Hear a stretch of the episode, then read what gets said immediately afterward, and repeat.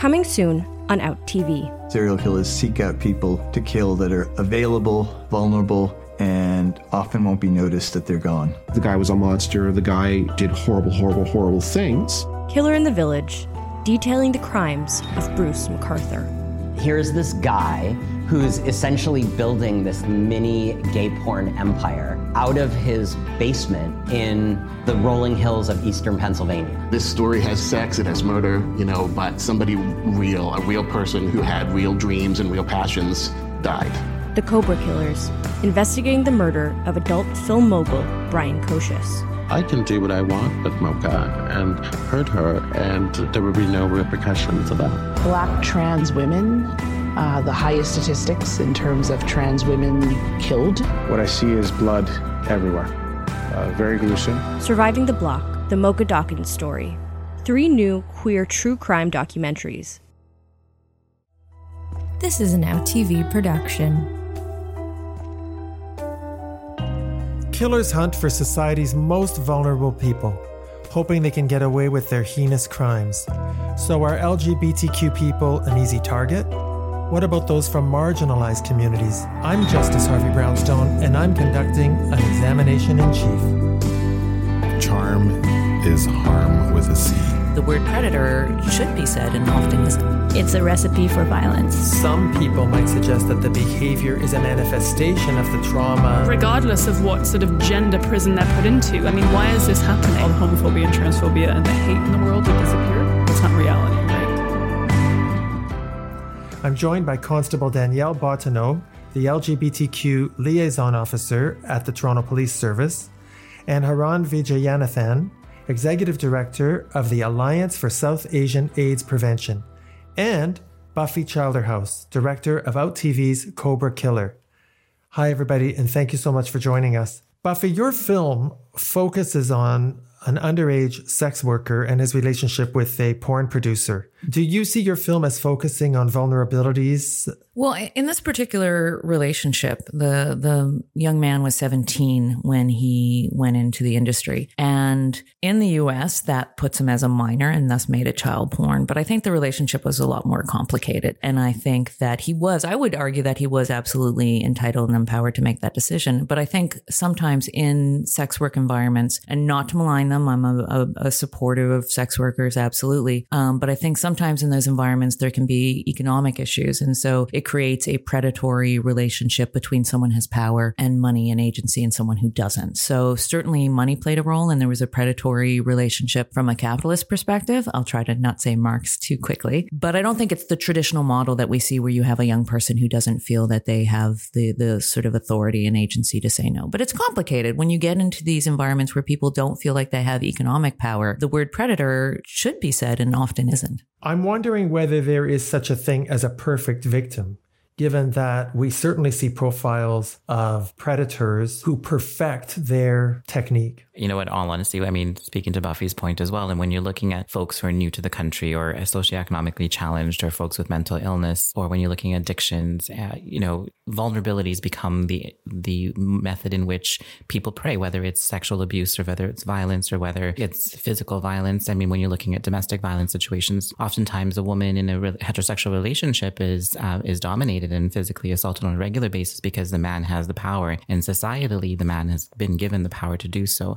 And so when a woman would go and report the, uh, to the police, then there's lots of questions that are not supporting the victim in that nature. So if you look at it from a domestic violence situation where you've already had those conversations and looked at that, when you look at LGBT communities and folks who are new to the country or even indigenous communities, that relationship is already set. So you're you're creating this environment for a perfect predator and a perfect prey. It does seem that people who are predatory, whether it's to be a bully whether it's to be a sexual predator, seem to have the skill of tuning in to other people's vulnerabilities. They seem to find people who are perhaps having uh, issues with self esteem or having issues with money or having issues with assertiveness or being afraid because they are marginalized. Well, so, sometimes boundaries are a privilege.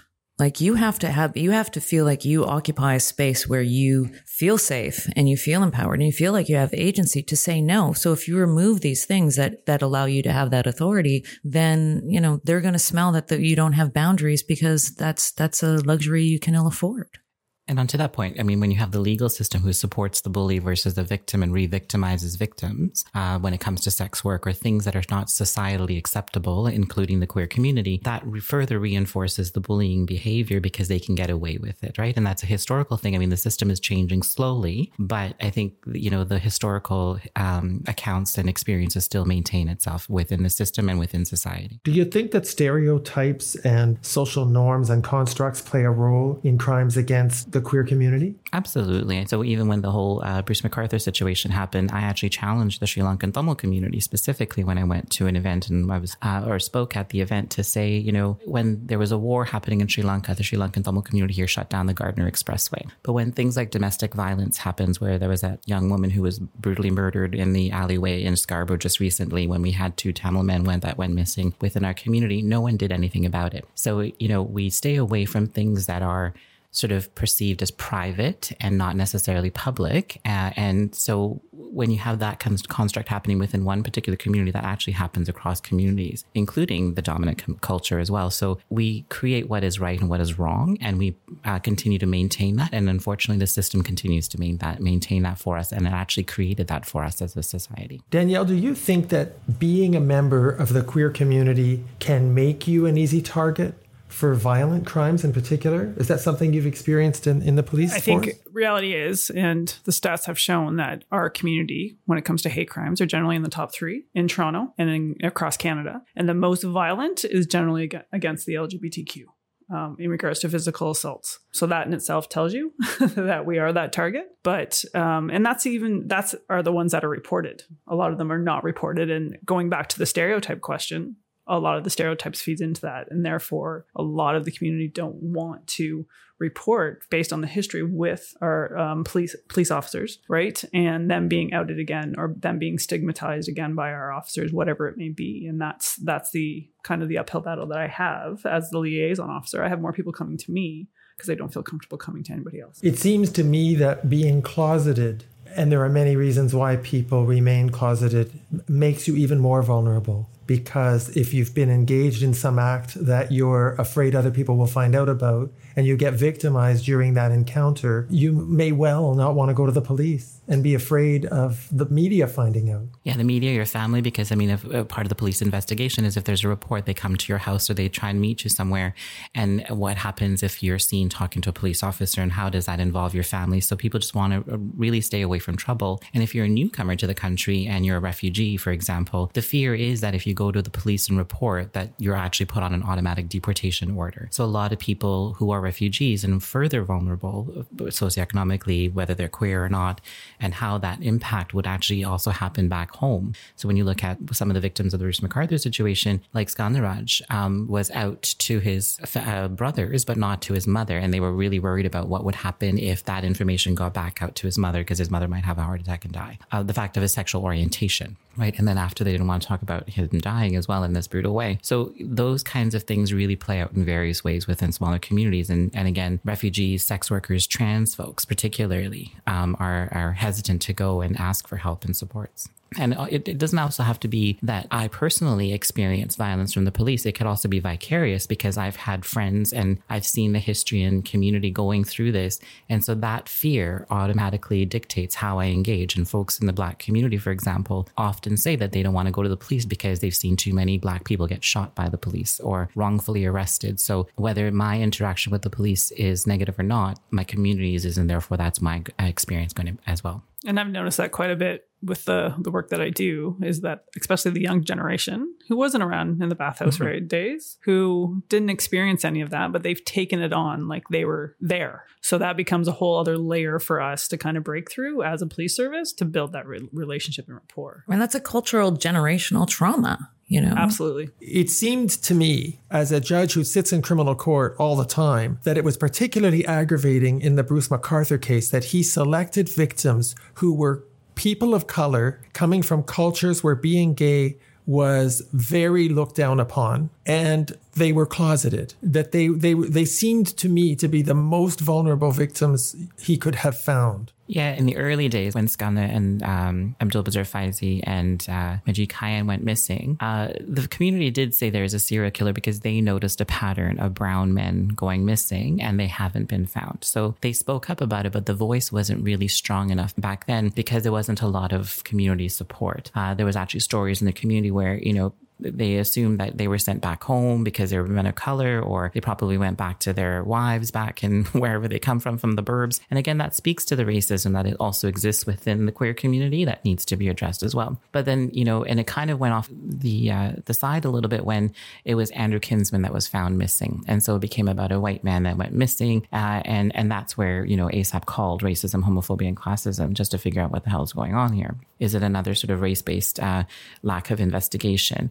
You know, the community knew about it, but it easily gets and quickly as, as situations with many folks of color or many marginalized communities, there had to be a huge stink for an inquiry to happen. It's just crazy how things happen and how things need to, uh, what needs to happen to get things moving. So no, and community didn't, but I think it's, it's important to recognize the fact that when people do go missing and people are raising those concerns that we do need to pay attention, not just missing, but anything that's criminal in nature and hold people accountable and, and call, uh, call attention to it. Danielle, do you think there's a, a, sufficient awareness within the police service that people of color, immigrants, people who come from cultures where being gay is something that they struggle with in terms of coming out, uh, that these are particularly vulnerable victims that have to be handled with special care? that's all part of my conversation that I'm having internally because I think policing in general has um, stuck to the boxes of heteronormativity and what that looks like. And research has shown it's still very heteronormative male privilege, right? So they don't think outside the box right so they're not they're not going to recognize people's lived experiences we're having more of a conversation around recognizing and having empathy for individual lived experiences even though you haven't experienced it yourself reality is the person that's talking to you and how they're reacting to officers in uniform it's coming from somewhere and we need to have a better understanding of that so those conversations are happening but it's only started happening within the last couple of years. And as a result, really, of um, the missing person and serial killer investigation. Haran, do you think that there are safe spaces here in Canada for LGBTQ immigrants when they come to Canada? There are safer spaces, but they're fewer than than the need is. Um, so, exa- for example, there are uh, refugee houses, and there's a Rainbow Railroad that does a lot of work with bringing folks in, and there's a small little organization like ours but when, uh, when, you know, the government constantly is threatening funding for programs that feed into legal clinics supporting refugees and offering them that information, uh, and there's constant threats to small little organizations like ours with our funding uh, and the accessibility of uh, applying to those funds, who really meet the needs of individuals from a culturally sensitive and linguistically appropriate manner, and who understands the intersectional history of those individuals, then we further reduce the spaces that are available for people. So there are some, but we need more. Absolutely. Now, we've been talking so far about people of color, but we've also got the issue of age. In Cobra Killer, age played a big role in terms of the daddy and the young stud. Uh, Buffy, what do you think about the statement that intergenerational relationships make in terms of vulnerability?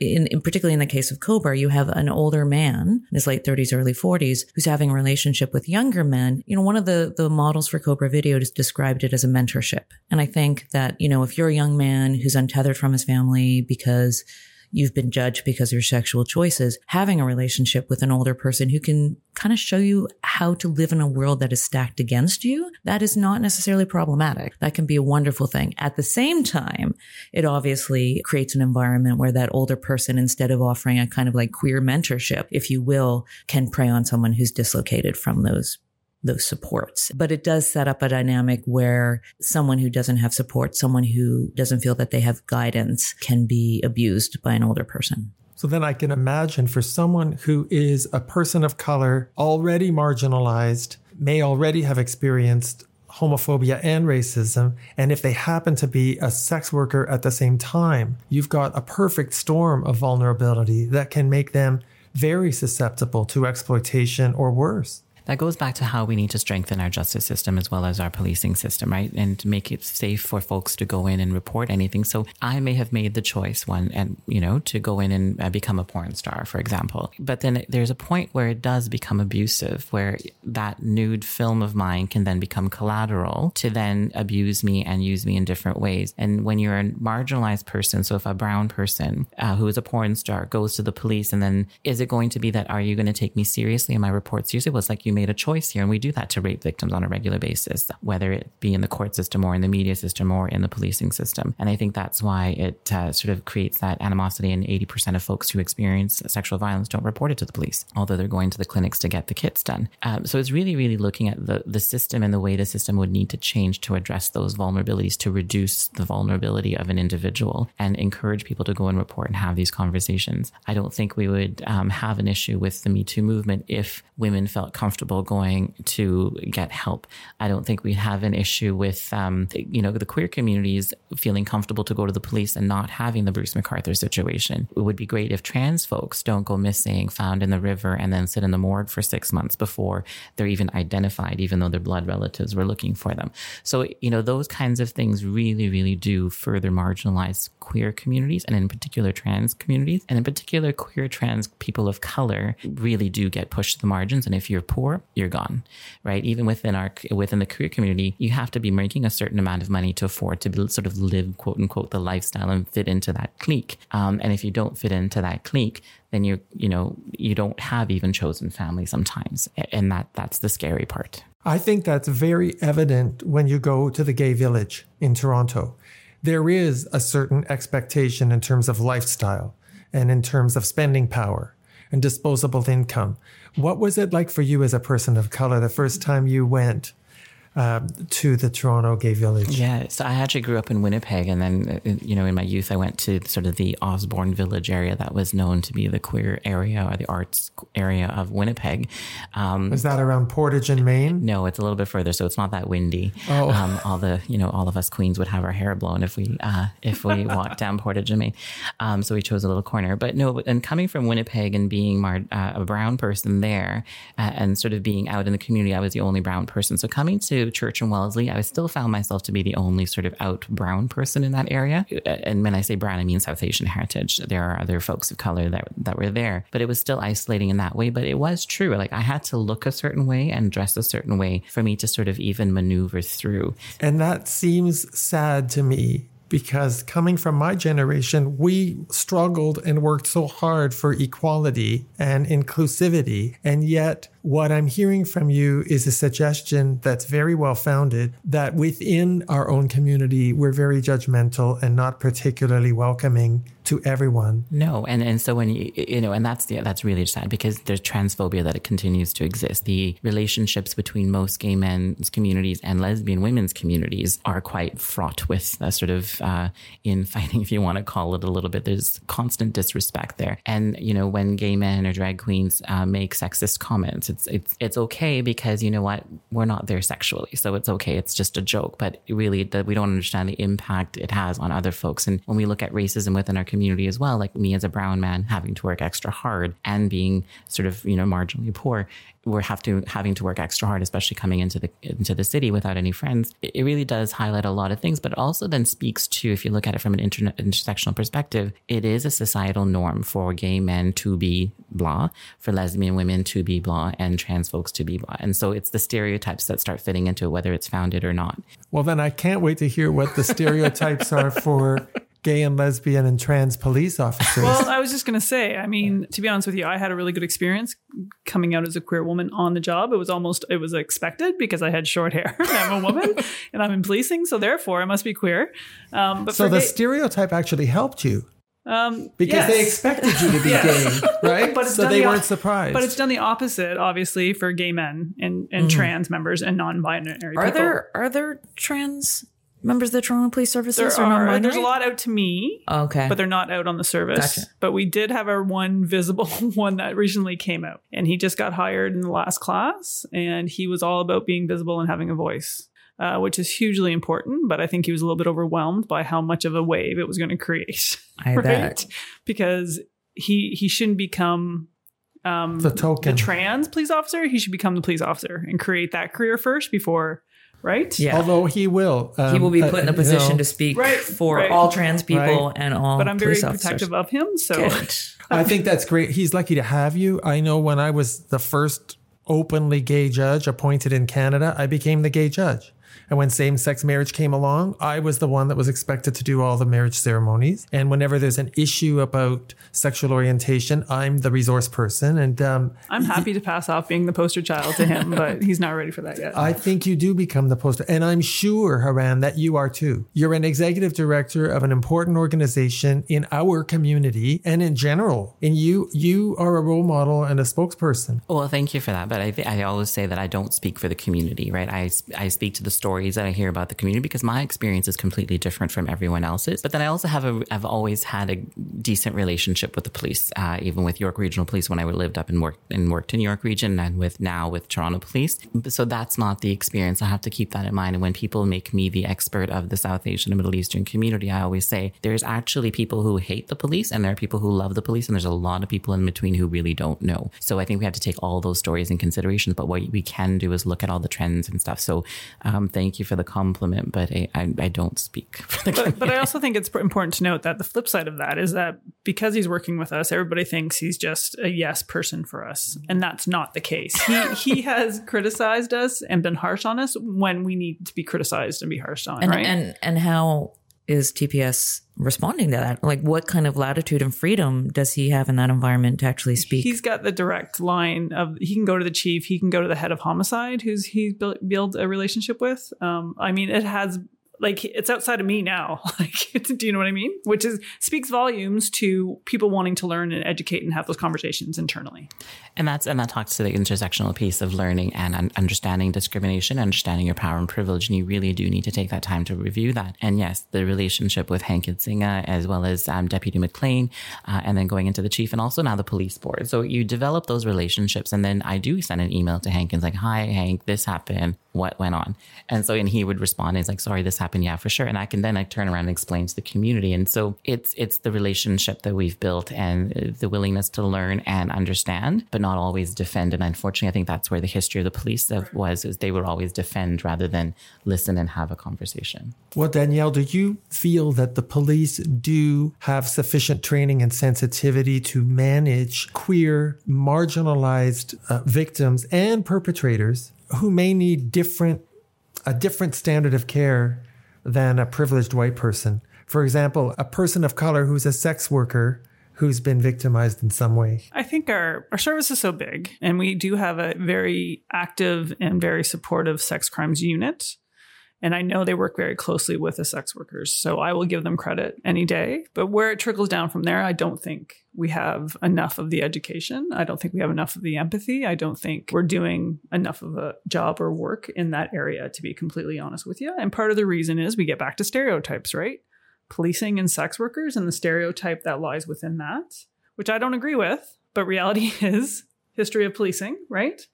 Um, so I've I've been trying to get an inroad there, and I can tell you that it's been an uphill battle, and rightfully so, based on the history with our service and the sex workers within Toronto. Um, but I'm hoping to have more of a conversation around that, and I can tell you that one of my colleagues actually in, in the UK is actually a full-time liaison officer. So my portfolio is LGBTQ. She's a liaison officer for the sex workers in the UK. So sh- they have that conduit, right? Because at the end of the day, regardless of what field you're in, if you're a victim of any crime, you deserve to be protected by us. You deserve to be feeling comfortable to report and to get the support that you need, right? But that's not happening. They're not coming to us, rightfully so, but we need to change that conversation. And as Haran has said, which I'm so very impressed by your reference to the justice system, you didn't just stop at the police. And uh, I hear you loud and clear. I think that we have work to do too. Crown attorneys, victim witness personnel, and judges who, uh, who deal directly in a very fundamental way with perpetrators and victims who have a myriad, uh, a plethora of issues that they, they have to contend with. I'm not so sure that we uh, can be satisfied with how we manage to dispense justice and make sure that the right result occurs, and at the same time have everyone treated with dignity and respect and not be re-victimized. Mm-hmm. And I think that's and that's the key, right? And it was really great during the whole trial process and when uh, when the Crown was going to present its evidence to, um, towards the end. In which Uh, case? In the Bruce McArthur situation, sorry. Well, there never was a trial. He pleaded well, guilty. he did, but I mean, towards the end, like during the sentencing and he, when they were presenting the evidence, um, just for you know purposes of the court, you know, the crown attorney actually turned around before the trial actually or that session actually started and said, "We need for you all to take care of yourselves because there's going to be evidence that's provided that's actually could cause trauma and could whatever. So take care of yourselves and find the resources that you need." Which actually then showed a human side to justice when justice actually seen as a very cold process, where this is the process, and for us to be fair and transparent and non-biased, you need to present the information, and that's it end of conversation. But there was a human side that was actually really, really great to break that. And I think if the police can do it, need the police need to do it and can do it, and I think the justice system needs to start doing that. Is how do you find a way to be human and compassionate while ensuring the process is right and and fair? So then that's a tricky place because again, that's a whole history of the justice system that needs to alter and change, and how we look at people needs to change. I mean, working with Justice Epstein on the whole missing persons review, you know, she actually constantly keeps saying how this is, has been a really enlightening experience for her because she's meeting with people who are sex workers, who are homeless, who are injection drug users in a different way than she was presented in the court. Although she was compassionate and, and, engaging with individuals there, but this actually allowed her and afforded her the opportunity to sit down and listen to people, which actually was really, really nice to hear. And I think if we can start moving along that line and looking at the justice system and the police system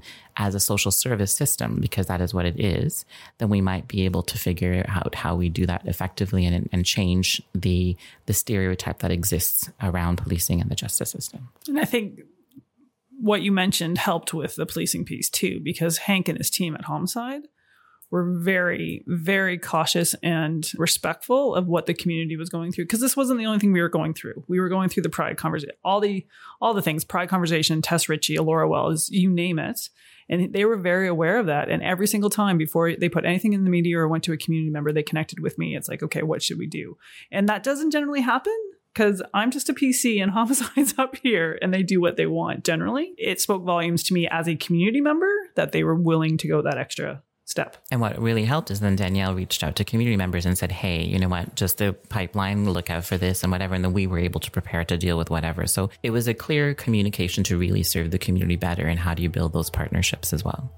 Well, thank you very much, Buffy, Haran, and Danielle, for a very enlightening conversation. I get the feeling that we've only begun to scratch the surface and that we could have gone on much longer. If you're looking for more queer content, head over to outtvgo.com. I'm Harvey Brownstone. Thanks for listening.